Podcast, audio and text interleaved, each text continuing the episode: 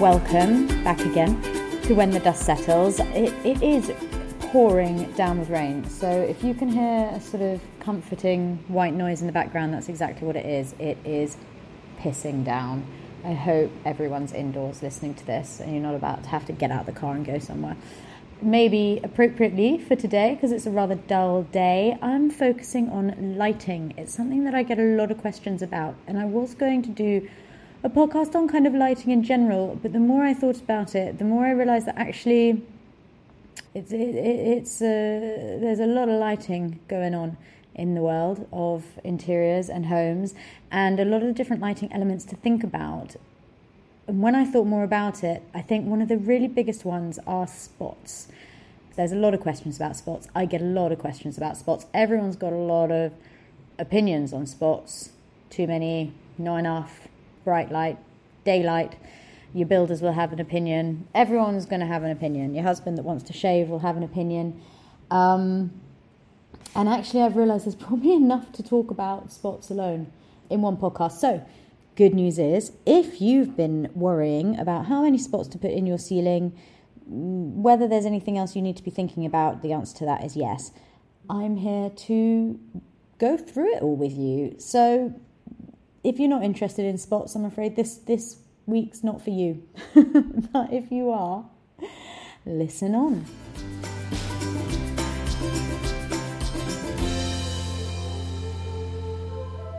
I think the first question to really ask yourself in almost every single room, other than possibly your kitchen, is do you really need spots?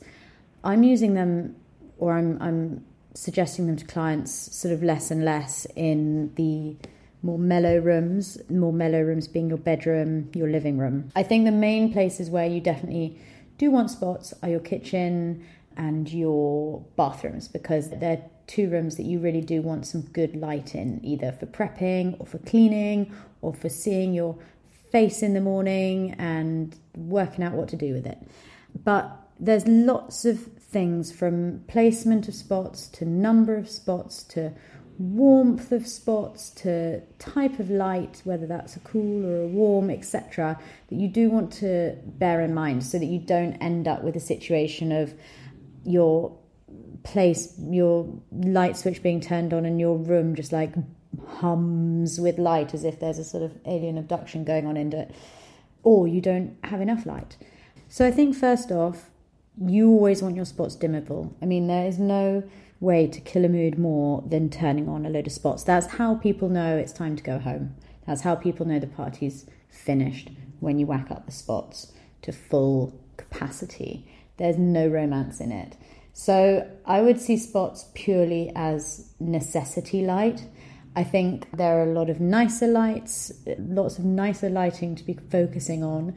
And I would also put in all of your key lighting before you look at your spots.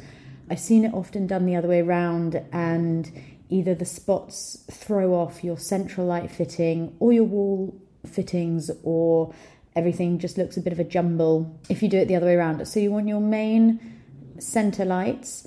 So lights above tables, lights above the island, main pendant light, you want to put that in first on your plans. If you're talking to architects, they're reflected ceiling plans. So it's basically your floor plan, but you're looking at it as if it's your ceiling, and that's where you can mark both your ceiling lights and your spots. If you've already got a plan of this, have another little look over it. If you're making a plan of it, that's how you can do it to pass it to your builder. Okay, that was tank farting. That was not me. I don't know if you heard that. Here's the worst. I have so many Zoom calls that I have to apologize for him on. He had a really dicky tummy yesterday. You probably don't want to know that, but Sylvie fed him a chili bit of pasta. Um, and he's been suffering ever since. Poor Tank. So if you hear anything else, it is not me. I promise. So back to lighting. So and and your wall lights as well have a little think about because each spot, the light that comes out of a spot has a radius when it hits the floor. That's um, I think they they range a little bit, but a general rule is about two, just over two meters in radius. That's when the light hits the floor. So you want these pools of light to cross over to get a nice even light. That's what spots are good for an even light and low ceilings. They were actually created mostly for basements where the ceilings were too low to have anything hanging, and uh, spots were the answer. So nice even light. That's that's that's what their jobs. That's what they're here to do. Um, but you want to remember that radius that they create when it comes to how close to a wall you put them as well. So you want them at least sort of just under like a meter from the edge of the wall. You don't need a spot any closer than a meter from a wall, unless you want to highlight maybe a picture, because that's what it's going to do. It's going to look like a highlighting light rather than putting a lot of that light into the room. Then you want to space those spots out. It's another contentious issue how many spots you put on a ceiling. Often people put too many, and uh, I mean, firstly, spots aren't attractive. I don't care whether they're in silver, whether they're in white. The white always goes discoloured, or they're in gold. Whatever. The, the best spot you can get is a spot that you can't really see. So, frankly, the ones that you can get now that you plaster in, so you see no frame, frameless, plaster in spots. They are the best. Go and look for those ones. I think it's someone called Astro that um, that's where you can find them. You can find them in a few places, and actually, your builder should be able to supply them. To be honest, they should know what they are if you want a spot that you don't really notice. So, how many spots on a ceiling and how to space them out? The, the general range is that people say between one and a half meters to two meters. So, one spot every one and a half to two meters. I would say always go on the two meter side, maybe even then some if you can as I say, they shouldn't, you don't really want them to be your main lighting. You want to have some lovely central ceiling light feature. You, have also got it, it, let's take in the kitchen, for example, you've got your lighting from your under cabinets, and we'll go into that a little bit later. You've got your other task lighting, you've potentially got your lighting of the table, you've potentially got side lighting uh, in the form of sconces and stuff like that. You don't need a shitload of extra spots unless you're planning to maybe do surgery on your kitchen table I don't know. I don't know what the cooking situation is, but only in that situation do you want to go crazy on the spots. Um, it's really jarring as well in the morning, and that's the other thing to remember. I can't remember whether I've already said it or not. Get them on a dimmer.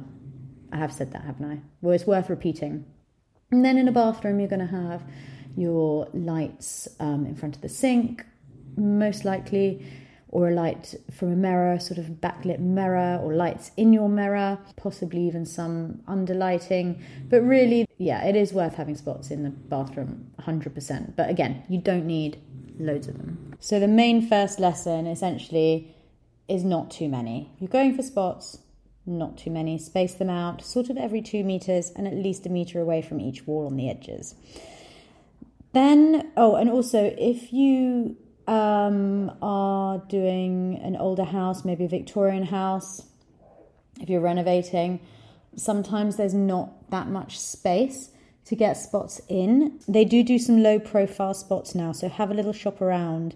If your builder says there's not enough space, just double check because they might be going for an easy life. Also, it's worth noting again for renovations, older properties, if your ceiling is something called lath and plaster, walls can be lath and plaster as well. It's basically an old method of building before they had things like plasterboard. They would get sort of slithers of wood and they would tack these across to joists, making kind of like a lattice situation. Kind of trying to think of the best way to explain it. And on that, they would daub like plaster.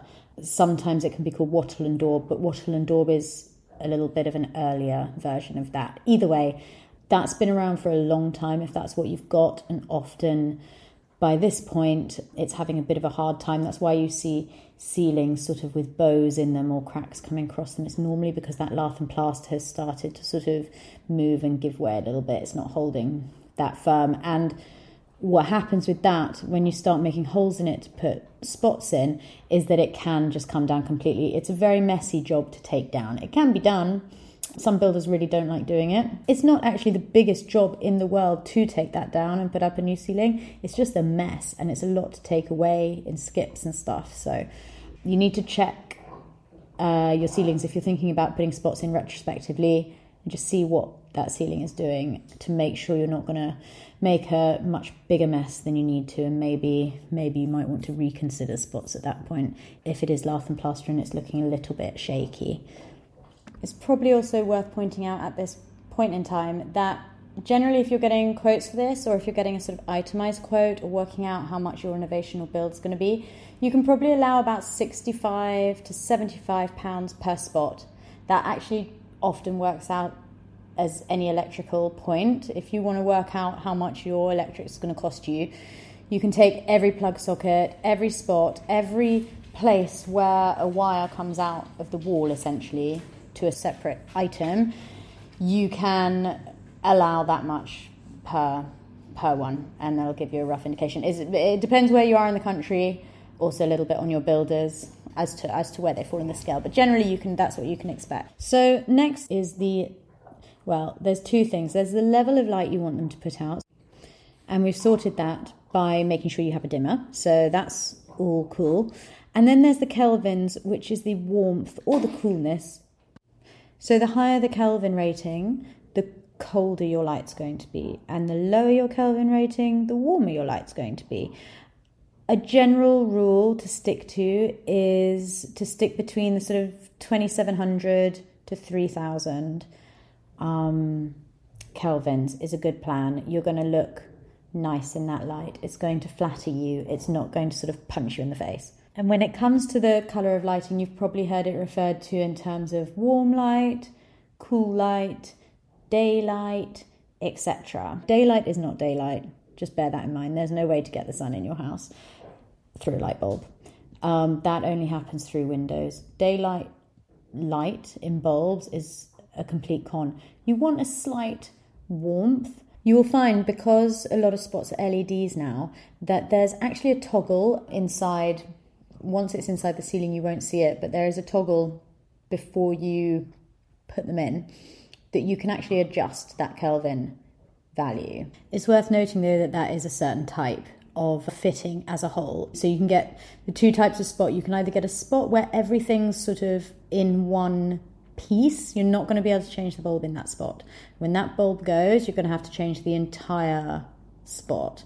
They say that the bulbs last for 10 years plus. I don't know, like 10 years isn't that long a time in the in the life of a home. So I wouldn't go for those. I would make sure that you can change the bulbs in in your spots. So the spot itself, the casing is one thing, and the bulb is another. And then every single bulb, um, then obviously you can choose what what kind of color bulb you want for that. I mean, mix them up if you really want to go crazy, but you can just make sure you get the light that you want. You can even buy a couple of bulbs, try them out, see what you prefer, because at the end of the day, it is all preference, right? I mean, I say I say that warm white is the best thing ever, and you may, I don't know, find it, want something a lot warmer. And what's important is that it's what you like and you feel comfortable with, and what feels and looks good to you. Generally, you'll find a 3000 Kelvin value is referred to as a warm white, but any light bulb or any spot fitting will, if you look down in the specifications and descriptions wherever it's listed online, it will have the type of light and the Kelvin value. I've got to apologise for Tank again because he is being the noisiest dog. Can you hear him? He's like a truffle pig. He snorts and snuffles, and he always decides to do this when I'm trying to record, and now he's going to drink. Great. Okay. Right. He's assured me he's done. So I did see some spots the other day that you could actually flick between warm light and cool light, but they couldn't dim. So that's an interesting one because something else to think about is that if you've got lots of different light sources in the same room, you do want the same temperature throughout. Otherwise, it's going to look a little bit weird if you have, well, it depends what you're going to have on at the same time. If you feel like you actually do want to create two moods, like a daytime to nighttime, but you won't have, for example, your spots on at the same time as your cupboard lighting. Let's say, let's say you've got a kitchen and the the fronts of the doors are glass, and you've got lighting in there, and that lighting's on sort of almost all the time to create nice ambience, highlight your beautiful china, etc. And that's um, a warm uh, yellowy light. And then let's say your uh, island lights are cool white and your um, spots are a cool white. That's going to look really odd. So unless you split split them up into two halves and have sort of half that are uh, that are uh, warmer and half that are cooler, I, I wouldn't mix and match. I mean, really, there's no need to go a lot warmer or a lot cooler. Like if you want to go really warm, light some candles, and if you want to go really cool, just don't because you'll look blue. blue light doesn't look good on anyone. You don't want to look like you're standing in a fluorescent lit bathroom in an office somewhere. So stick to a mid warm white basically and make sure that all your other colors, I mean, all your other light sources are pretty much the same. And while we're talking about other light sources, let's again use the kitchen as an example. Don't forget your task lighting. So that's your over island lighting and also your under cabinet lighting because if your spots are, let's say, a meter away from the wall and then you're standing facing your wall cooking on your work surface, you're going to be casting your own shadow onto what you're doing if you don't have any light coming from in front of you, which is really frustrating. It's really annoying. So you really do want lights under your cabinets or under your shelves, whatever you're putting up on the wall there. Maybe it's maybe it's wall lighting that that points down because you don't have any cupboard lighting. But the other thing worth saying on under cupboard lighting is don't go for those puck lights. Don't go for anything that you can actually see exactly what's emitting the light. Get a little channel behind your units, and even if your unit doesn't necessarily come with them, I'm sure your builder would be able to work it out. You can either put it behind your the little oh, what is that even called? Um, the, the the bottom of the frame that comes down at the front. You can you can nip the strip light behind there. You, you, can even get them that are battery powered nowadays, so you can even do this retrospectively for cheap as chips, or ideally have it at the back but slightly up, so you don't actually see what's emitting the light, but the light the light comes down. That's what you want. Similarly, if it's inside cupboards and you do have the light, you do have the glass on the front of the cupboards, again, make sure that strip light's channeled so you don't easily see it.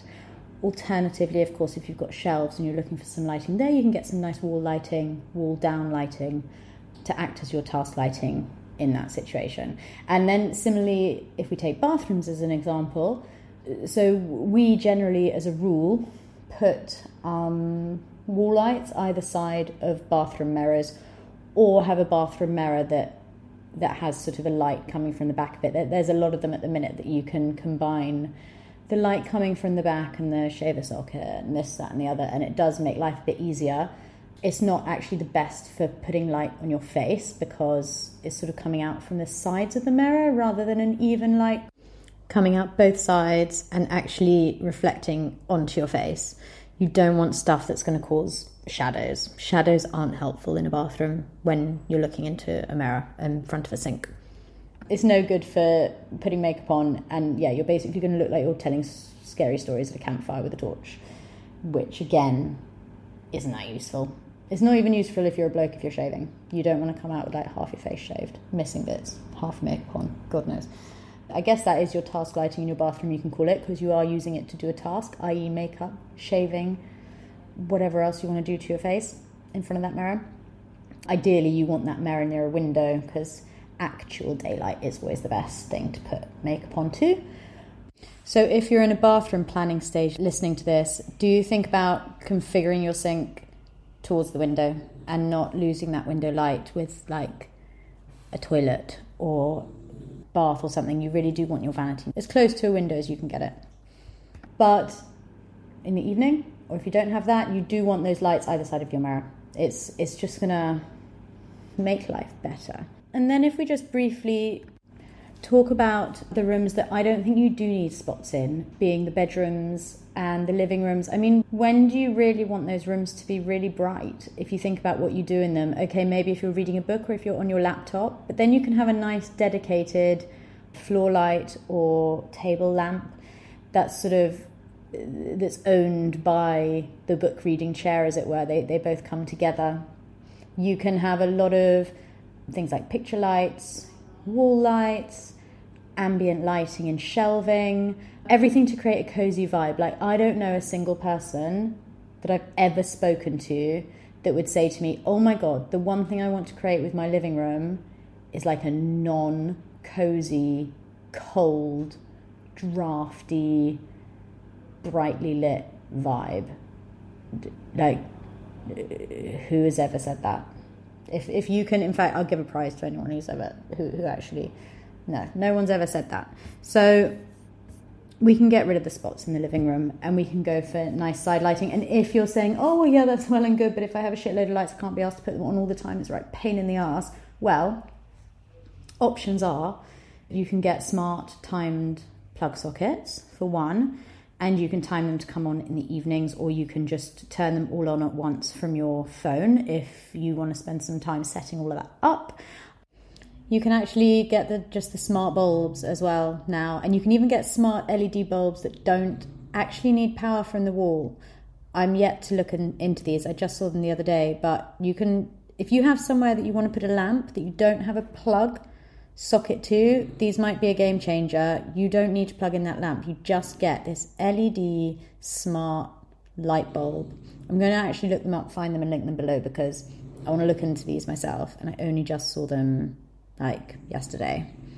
Uh, word of warning, I spent some time setting all of that up, and then my husband came in, unplugged them all, and plugged other things in. And when they all were plugged back in, they didn't remember any of the settings. And then some of them he turned off because he said he found them annoying, and all of my settings just went. I was so proud of myself. I'd spent ages, they were going to come on if the weather wasn't great, they were going to come on with like the daylight hours at different times of the year when it got dark. So proud of myself um, and having a husband obviously buggered all that up. So be careful.